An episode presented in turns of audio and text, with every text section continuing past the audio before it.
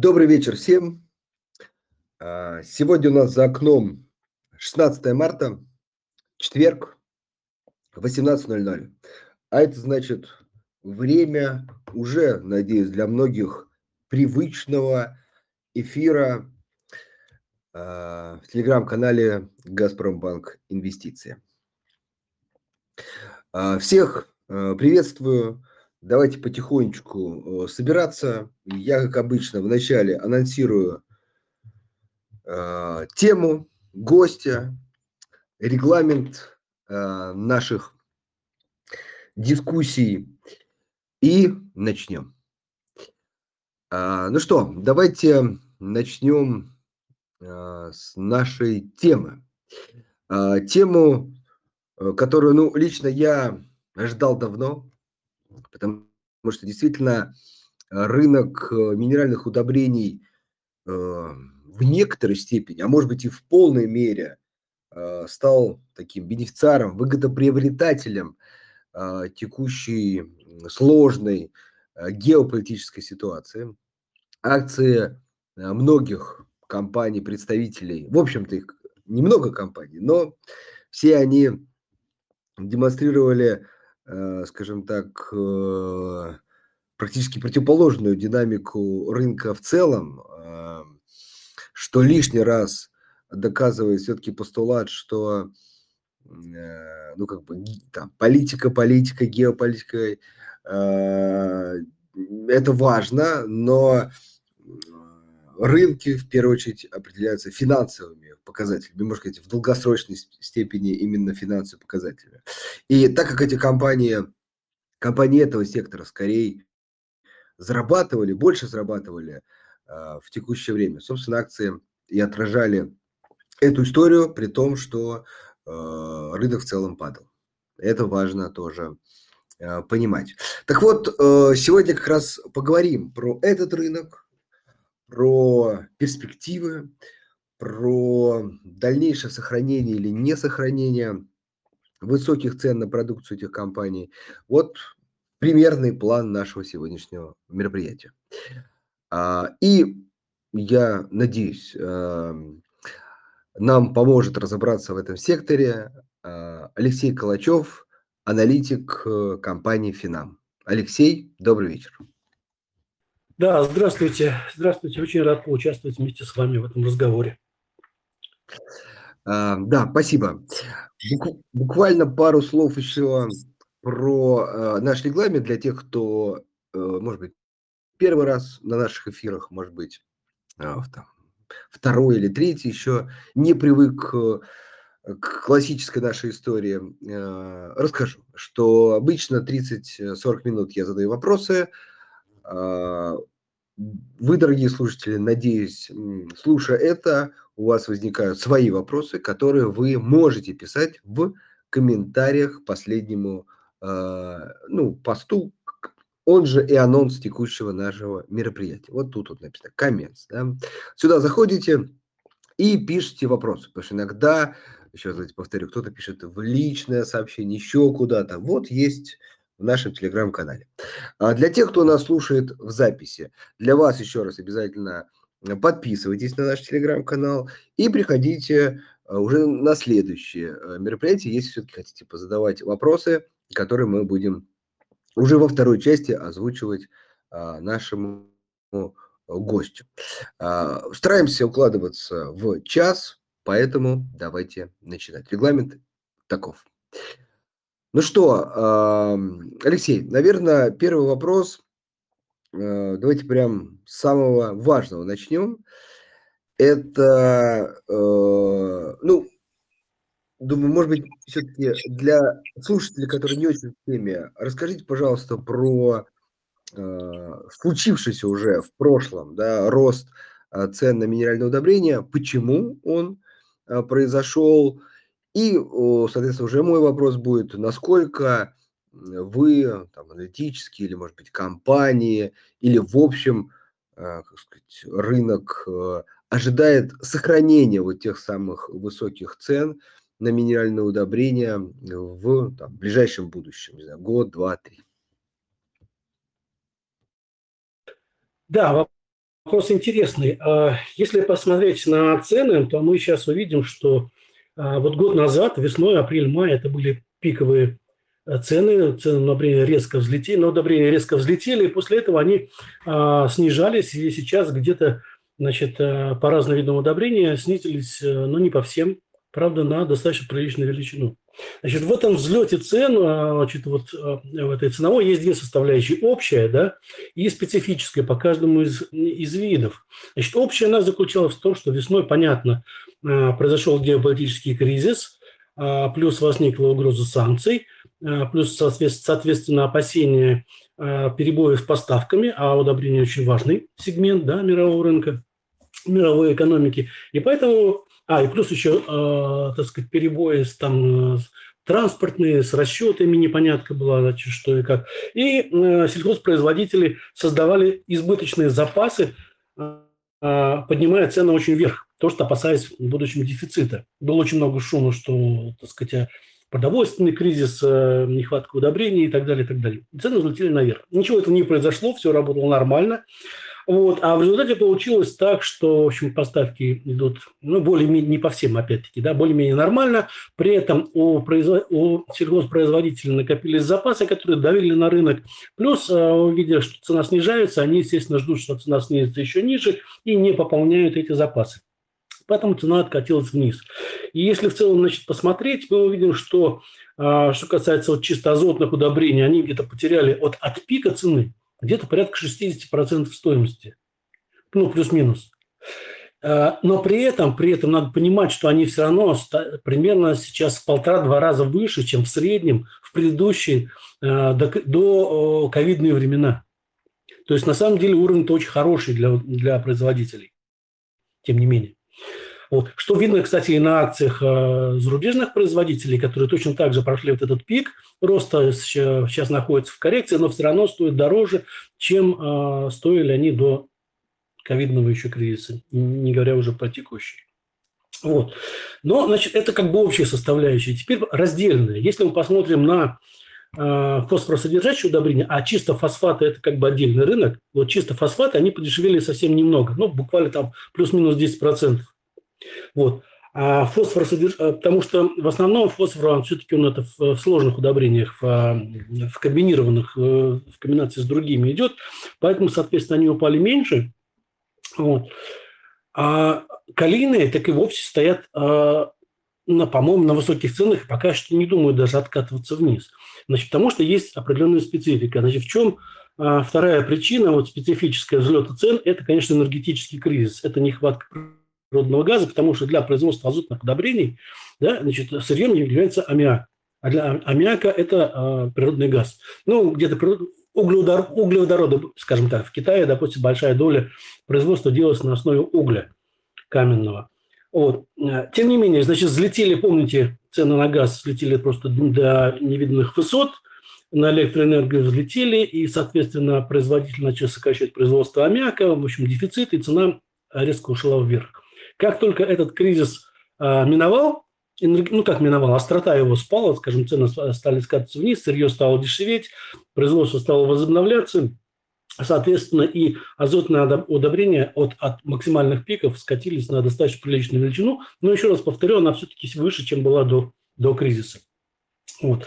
А, соответственно, фосфор, содержащий там комбинированный там э, диамоний фосфат, да, так называемый, да, он соответственно, снизился где-то процентов на 40 в цене, не на 60.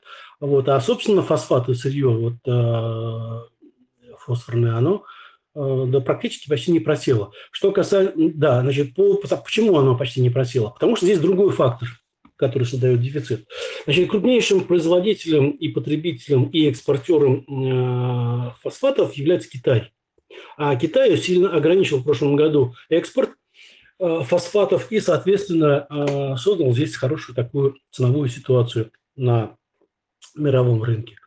Вот здесь вот такой фактор. Поэтому значит, здесь цена упадет тогда, если, если вдруг Китай решит значит, э, резко увеличить экспорт сократить собственное потребление. Вот. Но пока мы этого не ожидаем. Значит, что касается калийных удобрений, да, тут другой совершенно фактор. Значит, тут все началось с того, что э, под санкции попала Беларусь.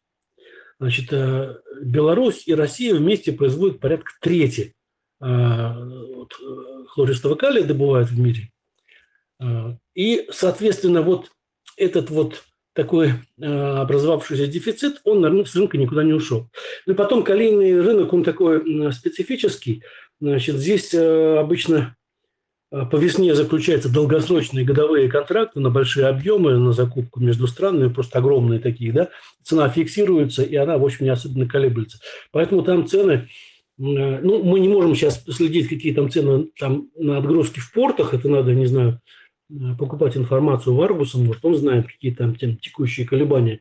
Но в целом, значит, по контрактной цены остались э, те, которые были во второй половине прошлого года. Это очень высокие цены, они как бы не думают снижаться. Вот такая ценовая ситуация. Теперь, значит, о том, надолго ли она продержится, можно ли быть уверенным, чтобы хотя бы вот на этом уровне, ну, мы, я, я-то лично думаю, что ситуация будет примерно развиваться. А, а, да, нет, пару слов, пару слов отвлекусь. Да, значит, есть, конечно, кризис, э, есть такой, конечно, такой риск, что все может, конечно, вернуться на прежние уровни, но это произойдет в том случае, если вот этот вот наметившийся финансовый кризис, так называемый, да, если вот этот пожар с э, нескольких американских банков и проблемы кредит Suisse э, вдруг перекинутся на вообще на финансовый сектор, ну, как бы такой риск есть, да, мы, я лично думаю, что, конечно, э, регуляторы справятся с этим процессом, в общем, удержат ситуацию под контролем, но вдруг, вот как там в 2008 все пойдет вниз, то тогда, конечно, цены вернутся назад на докризисные уровни, там на доковидные и так далее. Но значит, шансов, я думаю, пока не очень много на это. Все-таки, я думаю, они справятся. Вот. А дальше развиваться, э, если мы, значит, откатимся вот от этих рисков неделю на две назад, то есть, на рынке все нормально, все в порядке, я полагаю, что вот э, текущий уровень, на который опустились цены на удобрения, он сейчас примерно э, так, равновесный, равновесный, и от него возможно, уже, наоборот, коррекции даже некоторые вверх с началом, с началом а, сезона а, очередного, значит, лета, наступления там и так далее, пополнения запасов. Вот. Э, если мы посмотрим на там другие базовые материалы, там, на те же металлы, например, они один, сначала золото выскочило, потом цветные металлы э, скорректировались и вернулись на где-то примерно на половину. Сейчас сталь пошла, в общем, развернулась опять после коррекции вверх. То есть вот где-то на вот этих вот равновесных уровнях э, цена будет корректироваться. Пиков новых мы не ждем, но и падение вниз, я думаю, сильно ждать не надо, если не произойдет какого-то большого кризиса. Вот примерно так. А, да, хорошо, спасибо. Теперь, да, теперь, как говорится, уточняющие вопросы. Алексей, может быть, чуть пропустил э, Итак, э, э, нитраты, э, рост, рост цен на газ, фосфаты тоже частично цены ну, на энергоресурсы, плюс закрытие, главное, Китая ограничения продаж на экспорт. Вот угу. калийные удобрения, причины роста основные? Значит, калийное удобрение причины роста то, что с рынка уж, уж, ушел калий сначала Беларуси еще в 2021 году из-за санкций белорусских 20, после событий 2020 года в Беларуси а, европейских, американских санкций на, на белорусский калий. Вот. И потом мы видим, что резко упало, а, упал экспорт и, а, главное, производство калийных удобрений в России. То есть на скале на 30% в прошлом году упал объемы. И тут, конечно, вопрос в чем? Потому что как бы никто никакой тревоги не бьет. Ни Уралкали, ни Уралхим ничего не говорят про это. Ни статистика не говорит, ни политики не говорит. Никто не говорит. Никто не знает. В статистике есть падение на 30% объемов. Никто ничего не говорит. Ну, я подозреваю, конечно, я подозреваю, что там, конечно, какая-то договоренность есть, наверное, с Белоруссией. Возможно, что-то мы чуть-чуть поприжали объемы для того, чтобы, в общем, помочь Лукашенко.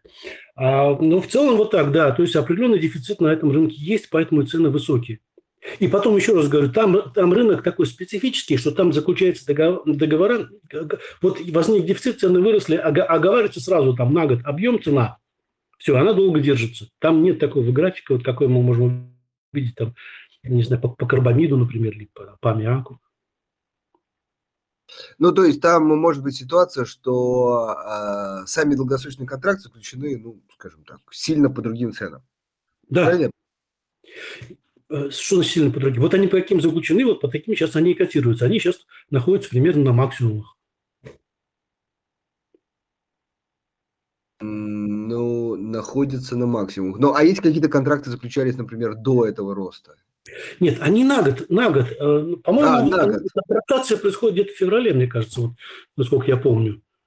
Ну, то есть пока... вы имеете в виду, что если какое-то ждать изменения, то условно, например, в следующем феврале, то есть это уже, может Ну, может быть, да? летом, может быть, летом что-то будут пересматривать, потому что, так сказать, Россия же не единственный поставщик, да, Канада, Канада сейчас определяет цены по, а, по калию в основном, потому что это, если на Россию с Беларусью вместе приходится около трети рынка, то и на Канаду приходится около трети рынка. Вот это так. То есть, может быть, чуть-чуть э, они изменятся, но судя по тому, что все-таки, значит, а, мы видим просто по статистике, объем упал на 30% российского, российского производства, и, соответственно, Беларусь остается под санкциями, то, соответственно, рынки дефицита, поэтому цены достаточно высоки. Вот, да, а, это я понял. Я сейчас как раз поясню, почему я так акцентирую на это внимание, потому что хотелось бы э, еще раз пройтись по каждому из этих пунктов и а, понять, э, а, все-таки почему мы ждем, что цены останутся выше. Ну, сейчас к этому вернемся. Вот с, с калийными удобрениями, если можно, а, добьем. Есть какая-то информация, вот э, там, санкции, ограничения на Беларусь, они, а, ну, как не знаю, с российской нефтью, они повлияли на продажи именно белорусского калия? Или все-таки, опять же, там тоже есть спектр дружественных стран, условно, для Беларуси, которые этот калий, калийное удобрение продолжает покупать? Ну, конечно есть, конечно, есть, потому что основными потребителями все-таки являются у нас все-таки Индия, Китай, Бразилия, и, в общем, они, конечно, в этом всем не участвуют. Вот. То есть э, упало что? Америка, э, упала Европа, прежде всего, конечно, э, заблокировала. Потребление. Вот. Да, да, потребление, конечно, снизило. Вот, да, собственно, даже и по, и по фосфору, вот э, Гурьев, так сказать, говорил, ну, все-таки как-никак Фосагро присутствовал где-то примерно 12% рынка европейского обеспечил, а сейчас говорит, что в этом году он сокращается европейские поставки, но не из-за санкций, а просто из-за того, что ну, ряд потребителей просто не хотят э, так сказать, поддерживать контакты, и поэтому идет переброска на другие рынки. Вот. Э, то есть тут как раз, как раз этим-то делом нет таких больших проблем. Проблема, ну, с, отгруз... есть... Э, проблема с отгрузкой, потому что а, отгрузка – это европейские порты, прежде всего, да, а и российские порты, балтийские, вот, а, по калийным удобрениям. Соответственно, мощности, если, если там что-то пропускать белорусов, то, в общем, немножко придется, наверное, ужиматься э, по своим объемам. То есть я вот так примерно вижу эту ситуацию. Ну, я так подозреваю, потому что на самом деле вот, реально объектив, э, так сказать, официальной информации нет причин объяснения, почему у нас на 30% упала э, добыча хлористого калия, нет. Нет, я не слышу. А вот смотрите, я уточню, добыча, а продажа, а экспорт остался на том же уровне? А, сейчас, секунду. Я просто, ну, пока вы проверяете, видимо, я уточню, то есть, может быть, добыча упала, но экспорт а, остался тот же, тут очень хорошо действительно укладывается а, как бы маленький как бы, возможность для белорусского экспорта через нас? А, нет, я думаю, что все-таки тут, э, тут эм, э, не совсем так. Значит, экспорт у нас сейчас экспортная информация закрыта, да, ее официально нет. Единственное, что они вот обнародовали буквально вот на этой неделе э, в денежном выражении. Значит, если посмотреть, так сказать, и, и по оценкам, по оценкам самих производителей, вот э, Гурьев все-таки глава производителей, э, ассоциации производителей удобрений, да, он озвучивал цифры, а, и по оценке, значит, экспорт по объему упал где-то процентов на 15, а по деньгам вырос на 57 процентов. Ну, из-за из цен. Это общий рынок вообще удобрений всего. Да? Вот. А если посмотреть, э, так сказать, от прошлого года, в прошлом году было где-то 37,6 миллиона тонн э, всех удобрений было на экспорт, то минус 15% это будет примерно около 32 миллионов тонн. Вот. При этом, значит, общее производство удобрений снизилось на 7,3. Но э, фосфатное чуть подросло, э, азотные подросли процент на 4, и, соответственно, на калийную упали на 30. Поэтому я думаю, что там отражение есть. Все-таки отражение в э, сокращении экспорта есть. Вот помните вот все эти разговоры про 300 э, тысяч тонн застрявших в европейских портах? Вот. Это как раз калийные удобрения. Но, правда, эта сумма не такая большая, как про нее много шумели. На самом деле 300 тысяч от, э, извините, от 30, 32 э, миллионов – это, в общем, так, 2,5%. Вот. Понятно. А, Значит, ну, вот теперь, собственно, да. По статистике, по статистике, единственное, что вот есть для меня остается загадка, про которую я не знаю, как, как ее разрешить по цифрам. Вот есть некоторые цифры, не бьются. Значит, э, радостно отрапортовали, что российские сельхозпроизводители увеличили э, потребление российских удобрений. Где-то где оно достигло, там выросло на 8 с лишним процентов и достигло там 5,5 миллионов тонн. Это замечательно, но это примерно Э, около 10% от объема производства. При этом экспорт, если он снизился на 15%, составил 32 миллиона тонн, при том, что производство составило 54,3 миллиона тонн. Э, то есть экспорт, получается, э, составил примерно 58-59% от, произ... от объема производства. Я проверял по, по вот эти прикидочные цифры по объему, сверял с цифрами по Э, деньгам, которые на, на этой неделе обнародовала значит, э, таможенная служба, э, получается, по ценам бьется. Это бьется экспорт.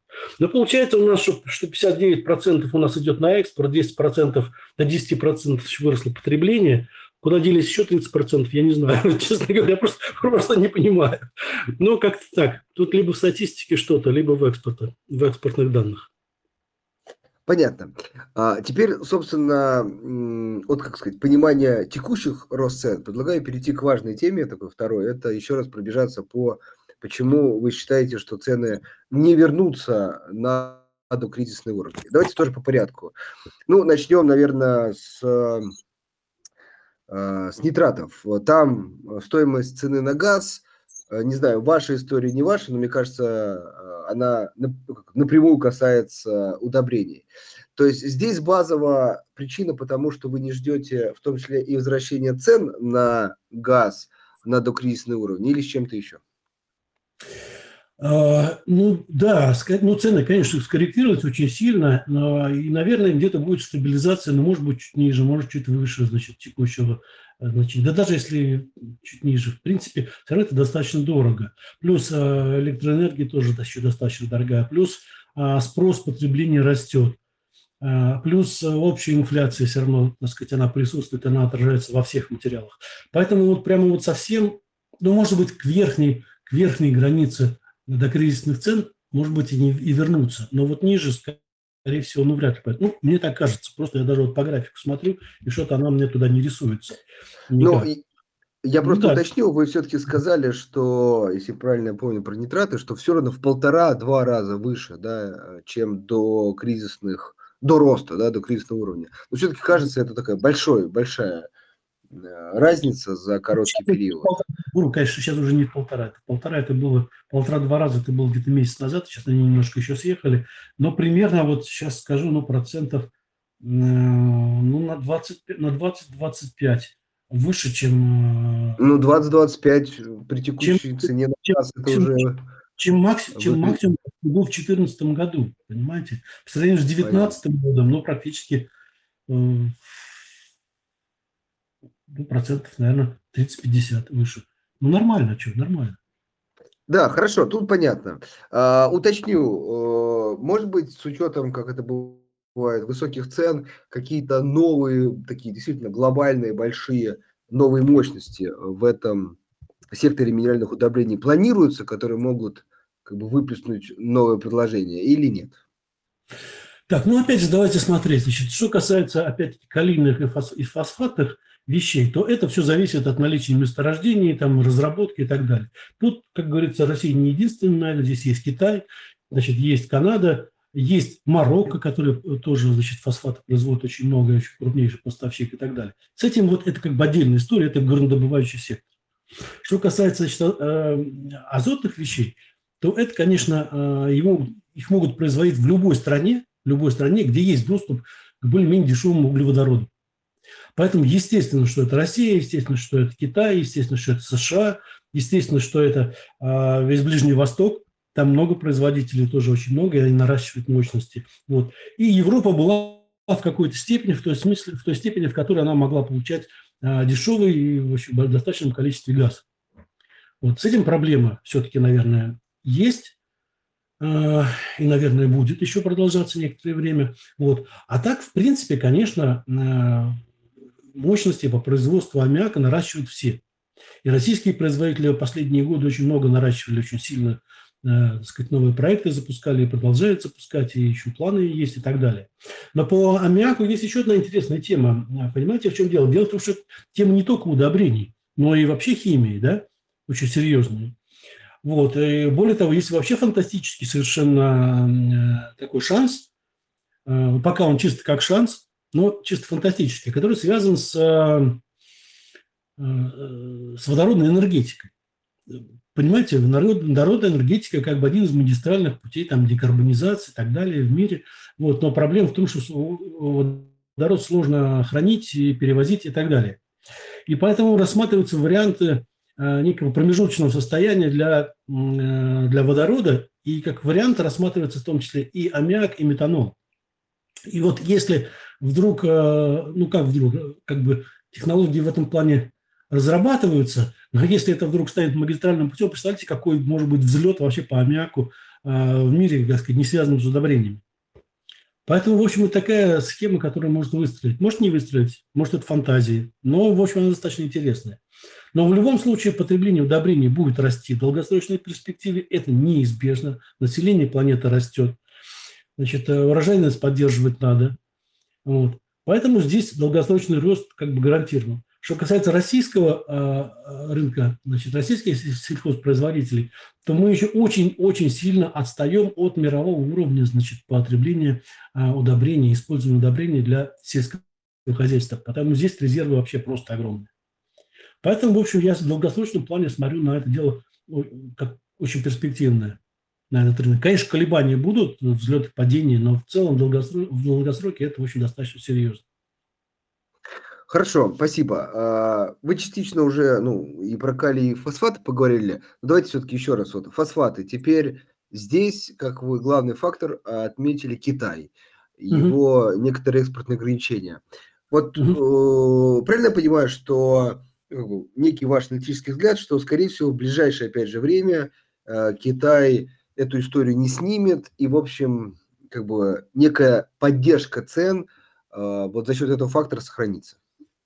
Да, да, я полагаю, что да. Вот. Ну и потом еще, знаете, есть один момент, нюанс, который касается в том числе и азотных, и, и отчасти, значит, э, фосфорных, потому что они идут в основном как смешанные все-таки, как многокомпонентные фосфорсодержащие удобрения. Да? Значит, важный фактор. Значит, э, российские производители имеют просто огромные преимущества перед всеми именно как раз вот с точки зрения э, энергетики и сырья. То есть э, нам, нашим там, тому же Акрону не было нужды покупать природный газ там, по 2000 за, долларов за там, миллиард кубометров, потому что он получает его по регулируемым ценам и электроэнергию по регулируемым тарифам. Естественно, что это еще создает достаточно серьезные преимущества. Вот. А у Фосагро серьезное преимущество в том, что у него очень достаточно уникальная сырьевая база а, с минимальным содержанием вредных веществ, и поэтому, в общем, а, он, так скажем, очень высоко конкурентен на рынке именно фосфоросодержащих удобрений. И это все равно будет преимущество, даже если, а, так сказать, и Китай – активизируется на этом рынке. Поэтому, в общем, ну, наверное, может быть, каких-то там пиков не будет, но стабильная и прибыльная работа все-таки, я думаю, будет. Понятно. А, уточню про Китай э, пару слов, если можно. Э, э, как бы стараются поддерживать какое-то внутреннее развитие сельскохозяйственной продукции, может быть, какие-то проблемы с производством. То есть в чем причины изначально были введения ограничений? Ну, собственное потребление внутреннее. Вы знаете, э, собственно говоря, по всем позициям Китай очень, очень, крупный, очень крупная сырьевая держава. Очень крупная содержание. Они очень много добывают угля, очень много добывают газа, нефти. Значит, перерабатывают металлов, значит, стали уплавляет больше половины мирового производства. Значит, перерабатывают цветных металлов под 60%. Все. Но практически почти все потребляется внутри страны. Потому что это фабрика, это не, не, не, не, поставщик сырья, а это все-таки фабрика. Вот. И тоже с точки зрения сельского хозяйства тоже. Значит, э, Китай крупнейший производитель удобрений в мире, но он его крупнейший потребитель.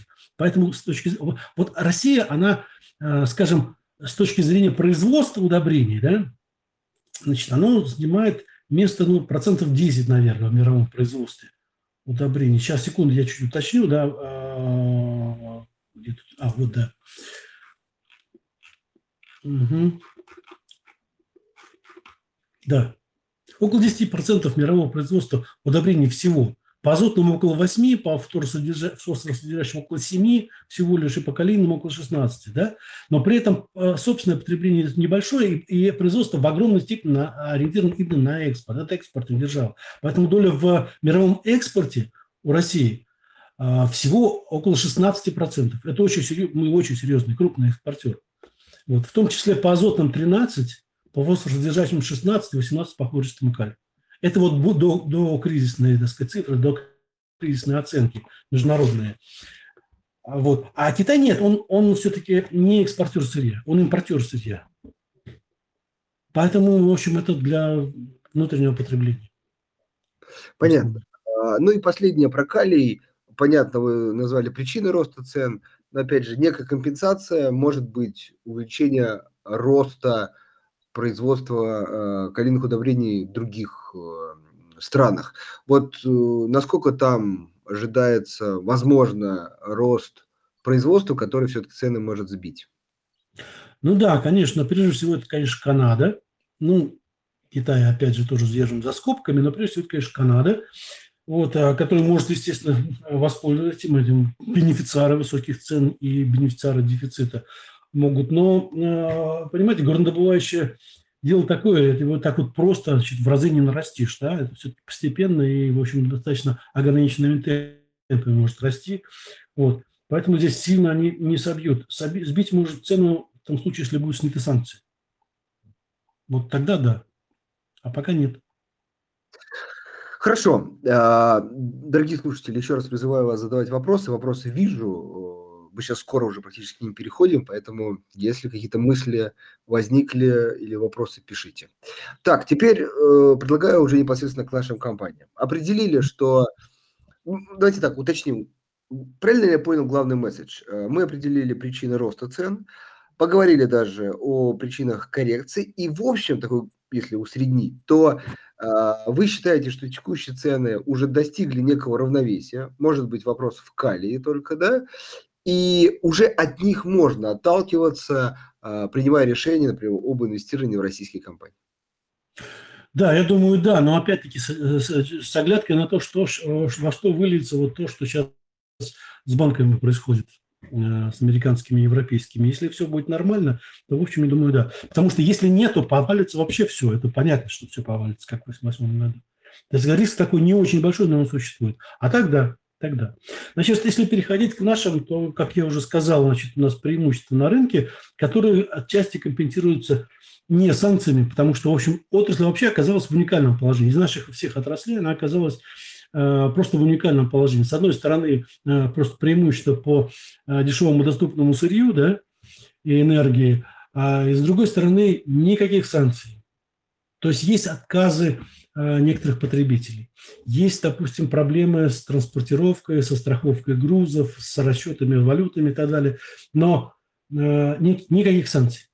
Америка вообще внесла, США внесли э, удобрения в список так сказать, товаров первой необходимости, которые не подлежат санкциям. Более того, они отдельно еще выдали генеральную лицензию на расчеты в, долларах за поставку удобрений.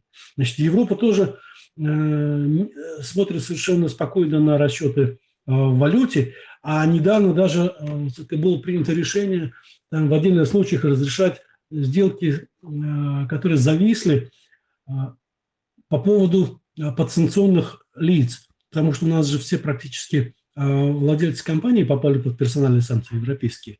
Они, правда, практически все формально передали свои пакеты акций значит, другим лицам и формально как бы перестали быть контролирующими акционерами, но тем не менее. И даже для этого было сделано исключение. Вот. Поэтому, в общем, компания не попала под санкции, благ, э, наилучшее благоприятствование во всем, и плюс еще и цены высокие, и э, сырье дешевое. Поэтому это, в общем, уникальная вещь. Вот. Но с другой стороны, если посмотреть на рынок, он достаточно очень маленький, и, собственно, для инструмента, для инвестирования практически нет. И по большому счету, кроме Фосагра, мы сейчас ничего толком назвать и не можем. А, а, пояснить почему? Да, ну, то есть Акрон есть, то есть там Куйбышев Азот, вот, вот если... Акрон есть, Куйбышев Азот есть, совершенно верно. Но понимаете, в чем дело? А Фосагра – это ликвидная фишка. А более того, компания, которая раскрывает отчетность, несмотря на то, что и Гурьевы под санкциями, несмотря на то, что там Литвиненко, э, профессор, значит, под санкциями, они передали свои акции. В общем, тем не менее, Акрон, э, э, Фосагра не, не скрывает свои результаты, регулярно публикует отчетность, а сейчас еще очень рисует очень сильную дивидендную историю. То есть это очень доходные сейчас бумаги на общем фоне просто очень сильно выделяется.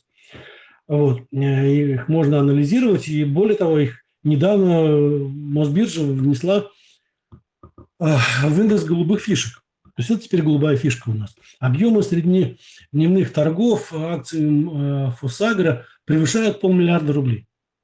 И теперь посмотрите Акрон, в котором ликвидность упала очень сильно, и от силы там 50 миллионов рублей в день. А по Койбышев Азоту это в общем, у обыкновенных акций порядка 15 миллионов рублей день оборот, а по привилегированным где-то 7,5. Ну, просто в 30 раз.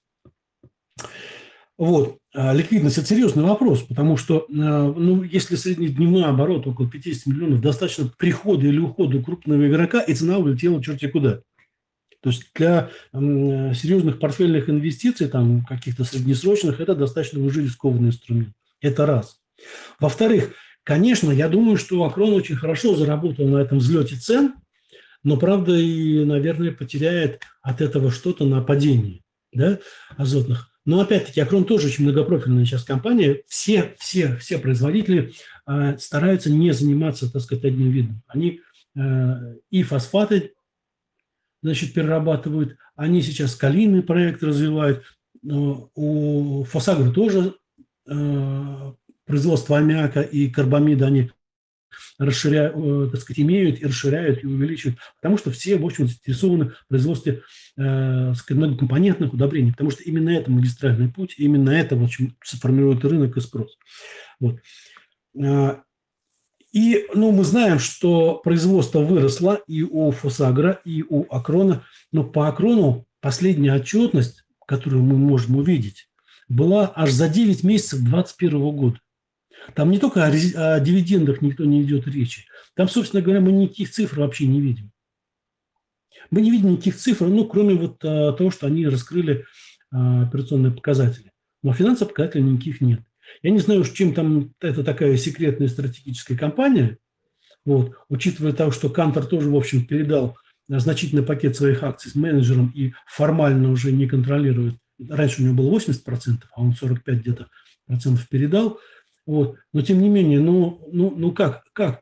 То есть вот с точки зрения, скажем так, чисто умозрительно посмотреть на график и по, э, сыграть на акроне, наверное, имеет смысл, да, узнаешь, что, так сказать, подразумеваешь, что, наверное, у них все очень неплохо. Но вот э, говорить о каких-то цифрах, что-то анализировать невозможно. То есть вот я считаю, что отсутствие э, какой бы то ни было отчетности и вообще молчание э, менеджмента о том, э, что происходит, это огромный дисконтирующий фактор. То есть я не готов вот обсуждать Акрон с точки зрения его инвестиционной привлекательности, пока я не увижу ну, хоть какую-то финансовую отчетность. По-моему, это логично. Вот. Э, э, да, подождите, чтобы далеко не уйти, Алексей, э, по Крону, ну, для слушателей, а какова, ну, если была дивидендная политика вот до этих событий, она вообще была, если была, то какая? Да, она была у них, ну, она достаточно умеренная была, но, в принципе, неплохая. У них на дивиденды распределялось порядка 30% чистой прибыли. У Фосагра сейчас лучше, потому что здесь 30% а, скорректированная ебеда. А, нет, вру, подождите. Это я путаю. Я, ой, я перепутал с полюсом. Подождите, я не помню сейчас, какая у, а, какая у а, Фосагра, но у Фосагра, тут у Фосагра вот какая история есть. Извините, я про Фосагра чуть отвлекусь. То есть они Давайте, действительно да. за этот год сделали из бумаги дивидендную фишку. Они сначала вроде бы отложили дивиденды итоговые за 2021 год. Сначала объявили их по там э, сколько 300... Сейчас, сейчас гляну, секундочку. Да, они значит, сначала объявили э, по 390 рублей на акцию э, итоговых дивидендов за 2021 год. Потом они что-то отложили это решение, отложили, отложили, отложили, а потом вдруг выплатили вместе э, за итоговые за 2021 и за первые полугодие 2022 года. И вместе выплатили рекордную сумму 780 рублей на акцию. То есть огромная доходность. Плюс за 9 месяцев 318 рублей на акцию. То есть у них получилось, там они почти 1100 рублей на акцию э, только выплатили в, в прошлом году дивидендов. В этом году ждали, что упадет, потому что ну, налоговая нагрузка выросла, цены чуть снизились. А, опять же, тут сбор намечается, да, бюджет э, с прибыльных компаний. Значит, мы ждали, что там они снизят где-нибудь там до 200 рублей на акцию. Нет, они за счет а, нераспределенной прибыли сейчас погнали, и, в общем, за, за четвертый квартал а, итоговый дивиденд выплатит 465 рублей на акцию. То есть тут такая хорошая фишка. Возможно, торопятся, конечно, возможно, торопятся. И, скорее всего, наверное, потом они не смогут такую высокую доходность поддерживать. Но сейчас, сейчас а, это достаточно а, серьезная поддержка для акций. Вот если, так сказать, по а, нашим рекомендациям смотреть, э, мы в ноябре, в ноябре выдали значит, по ним рейтинг покупать с целью, с целью 800 за акцию – ну и сейчас уже примерно половина а, этого уже прошло, и, скорее всего, если цена будет приближаться, мы, конечно, сменим уже на держать, потому что, ну, как бы потенциал отрабатывается. Хороший маг. Что касается, значит, акрона здесь, но тут ориентиры примерно тоже такие же. То есть вот э, будет там, не знаю, там 20 приближаться, ну, наверное, надо будет уже продавать. Будет, если снижаться вниз, обратно возвращаться там по, э, по фасару там к 6 тысячам, а по акрону Сейчас глянуть. Что там у нас сейчас? Да, да, да. Алексей, смотрите, э, хотел уточный вопрос задать. А получается, Акрон, я сейчас, э, ну, вы мне подтвердите, как раз вот на фоне как раз Фосагра, э, с учетом, как вы сказали, отсутствия отчетности, не платил дивиденды. Нет, конечно, нет. Нет, поскольку нет отчетности, нет и дивидендов. Это чуть связанные вещи. Вот. То есть вообще тишина по дивидендам. Понятно. Ждали, ну, то есть, ну, действительно существенная разница в таком, да, потому что, в, радовании дивиди... в радовании акционеров. Да, конечно, ну потому что нуждали, что у них при таких-то ценах, значит, на азотное удобрение, у них все было хорошо, в первом полугодии должно было быть просто чудесно. Нет, тишина, никто ничего не... Никто ничего. Вот, поэтому нет, я, я бы пока повоздержался. Повоздержался. Тем более, что, смотрите, вот сейчас, сейчас получается, что вот а, Фосагра стала фишкой а, и а, высоколиквидной бумагой, а Акрон как раз наоборот потерял в ликвидности. Но вообще в целом, если посмотреть даже вот историю их чисто на график за предыдущий год, я помню их давно наблюдаю, вот они ведут себя достаточно схожим образом, а именно они могут несколько лет колебаться в боковом коридоре и потом при благоприятных условиях выстреливают сразу вверх, но просто намного, и снова начинают затухающие колебания в боковой коридор. Вот мы сейчас опять видим после э, мощного роста опять эти затухающие боковые колебания. То есть могут сейчас они не выстрелить, поэтому вполне возможно, что их вот э, при достижении, вот так сказать, вот границы я вижу по э, Фосагро, при достижении там к 8 тысячам за акцию, наверное, все, держать. При а, возврате к 6 опять покупать. Потому что бумага надежная, доходная, почему нет? Вот. По Алексей, а это вот динамика, сейчас уточню, mm-hmm. это динамика, вы сказали, в общем, э, характерна всему сектору или это конкретно крон? Нет, это а, Акрон и Фосагра. Вот я их просто... А у нас больше, собственно, не, не о ком смотреть, потому что если мы посмотрим на Куйбышев Азот, то они, конечно, сейчас на максимум, ближе к максимуму находятся. Но надо же понимать, что это совсем низколиквидная бумага. Вот. И тоже, кстати, сейчас не раскрывают отчетность. Они выполнили а... полугодовые дивиденды, не очень большие. Вот. Угу. И сейчас тишина. И сейчас тишина. Вот как раз все-таки хочется про Куйбышев Азот пару слов, потому что, mm. ну вот, ну, опять же, тут много инфоповодов, инфошума, но вот один из них как раз Куйбышев Азот с учетом окончания их там большой инвест э, программы, вот ожидают как раз увеличения э, там, дивидендов. Вот э, разделяете, не разделяете эту историю? Я допускаю. И это будет очень хорошо, наверное, для компании. Но опять же говорю, компании, акции, которые низколиквидны, я не могу их рассматривать серьезно. Мы не покрываем ее сейчас. Понятно, Поэтому, то есть ну, вы имеете в виду, что, может быть, есть драйвер, но из-за низкой ликвидности любой как бы шум, новость mm-hmm. или просто большая продажа может как бы, двинуть цену совсем в другом направлении. В любом, да. Я вполне допускаю, что они могут еще выстрелить, а могут и упасть, если вдруг что-то передумают или что-то вдруг изменится. То есть тут, э, тут нет такой устойчивости. Поэтому и, мы подходим. Да, я понял. Хорошо, тогда э, предлагаю перейти к вопросам. Как раз у нас осталось э, немного времени. А, ну, вот вопрос я видел от Максима. Максим, вам всегда, как всегда, персональный добрый вечер. А, специально его не задавал, вот хотел вас зачитать вопрос. Это про налоги. Вы тоже, Алексей, так частично про это сказали, но хочется поподробнее поговорить. Насколько высоки риски того, что наверное, уже, да, а, там, правительство заметило, так сказать, очень конъюнктурный хороший период для компании, ее прибыли, и, в общем, а, хочет, чтобы там, минеральные э, компании из этого сектора поделились бюджетом. Вот на ваш, опять же, аналитический взгляд, э, это все-таки вот разовая история или, э, давайте так, разделим, это разовая история, вот текущее начинание, и насколько текущие ожидания ну, сильно могут повлиять на инвестиционную оценку. И второй вопрос, насколько такие истории могут, на ваш взгляд, повторяться? Mm-hmm. Или я, даже повторяться? Я тут разделю немножко, значит, опять-таки на две составляющие. Конечно, конечно, заметили, конечно, заметили и, конечно, уже воспользовались. В этом году для, а, на, на экспорт удобрения введен экспорт, э, экспортные пошлины. 23, по-моему, процента Э, э, при стоимости поставки свыше 450 долларов за тонну.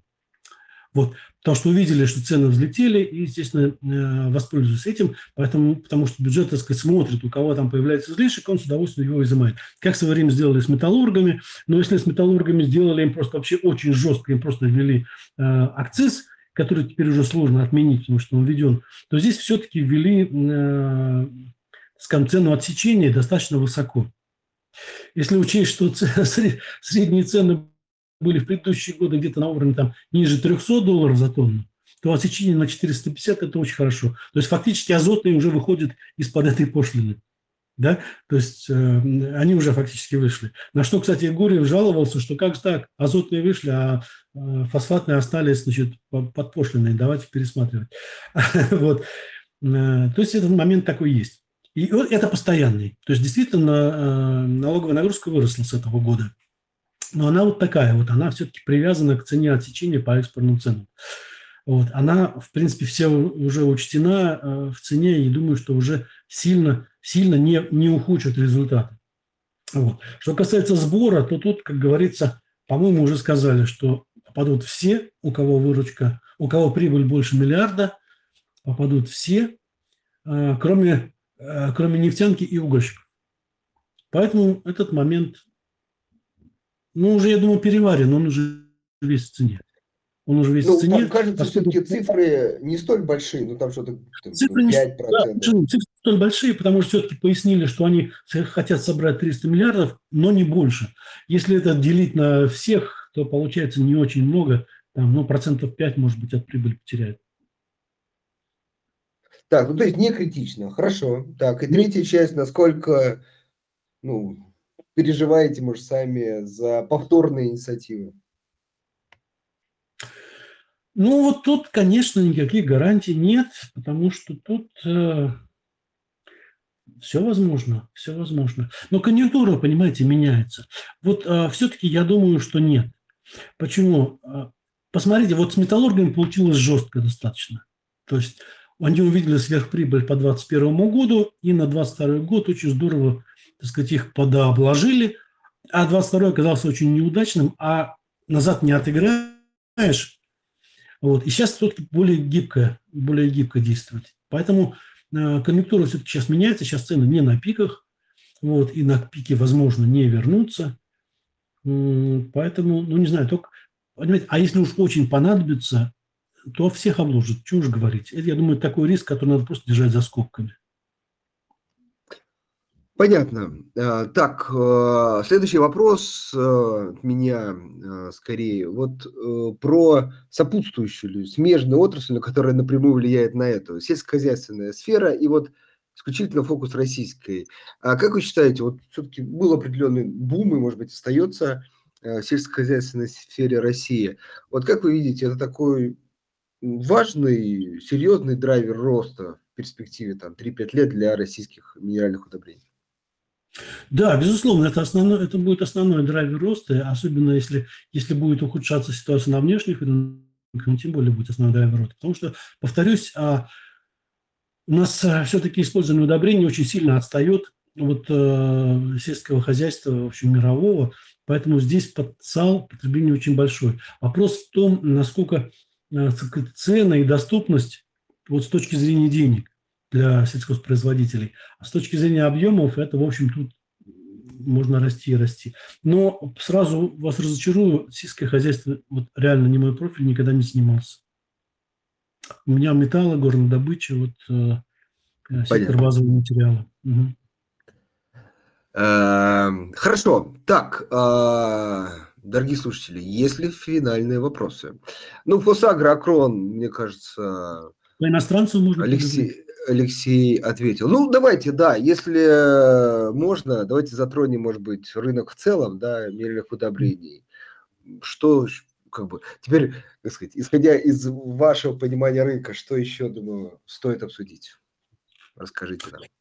А, ну, тут тоже, в общем, вопрос такой, конечно, что если, если все-таки вот эта инициатива, которая на днях прозвучала, а, значит, об отмене соглашения об избежании двойного налогообложения, она может, конечно, ударить по инвестициям в иностранные бумаги, поэтому здесь вопрос такой тоже умозрительный.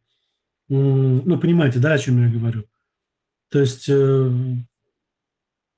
вот. Но так, если посмотреть, это сектор действительно не такой, не такой огромный, не такой э, сильно популярный, поэтому здесь выбор тоже не очень большой. Если посмотреть на американские бумаги, это, в общем, тут, в принципе, три основных, так скажем, крупных эмитента на которые можно обратить внимание, значит, это у нас будет э, э, канадский нутрин, нутрин. Значит, они производят как раз вот калийные удобрения. Это крупнейший мировой поставщик калийных удобрений. Значит, это а, американский мозаик. Значит, у них фосфаты и калийные. И а, тоже американский э, CF Industries.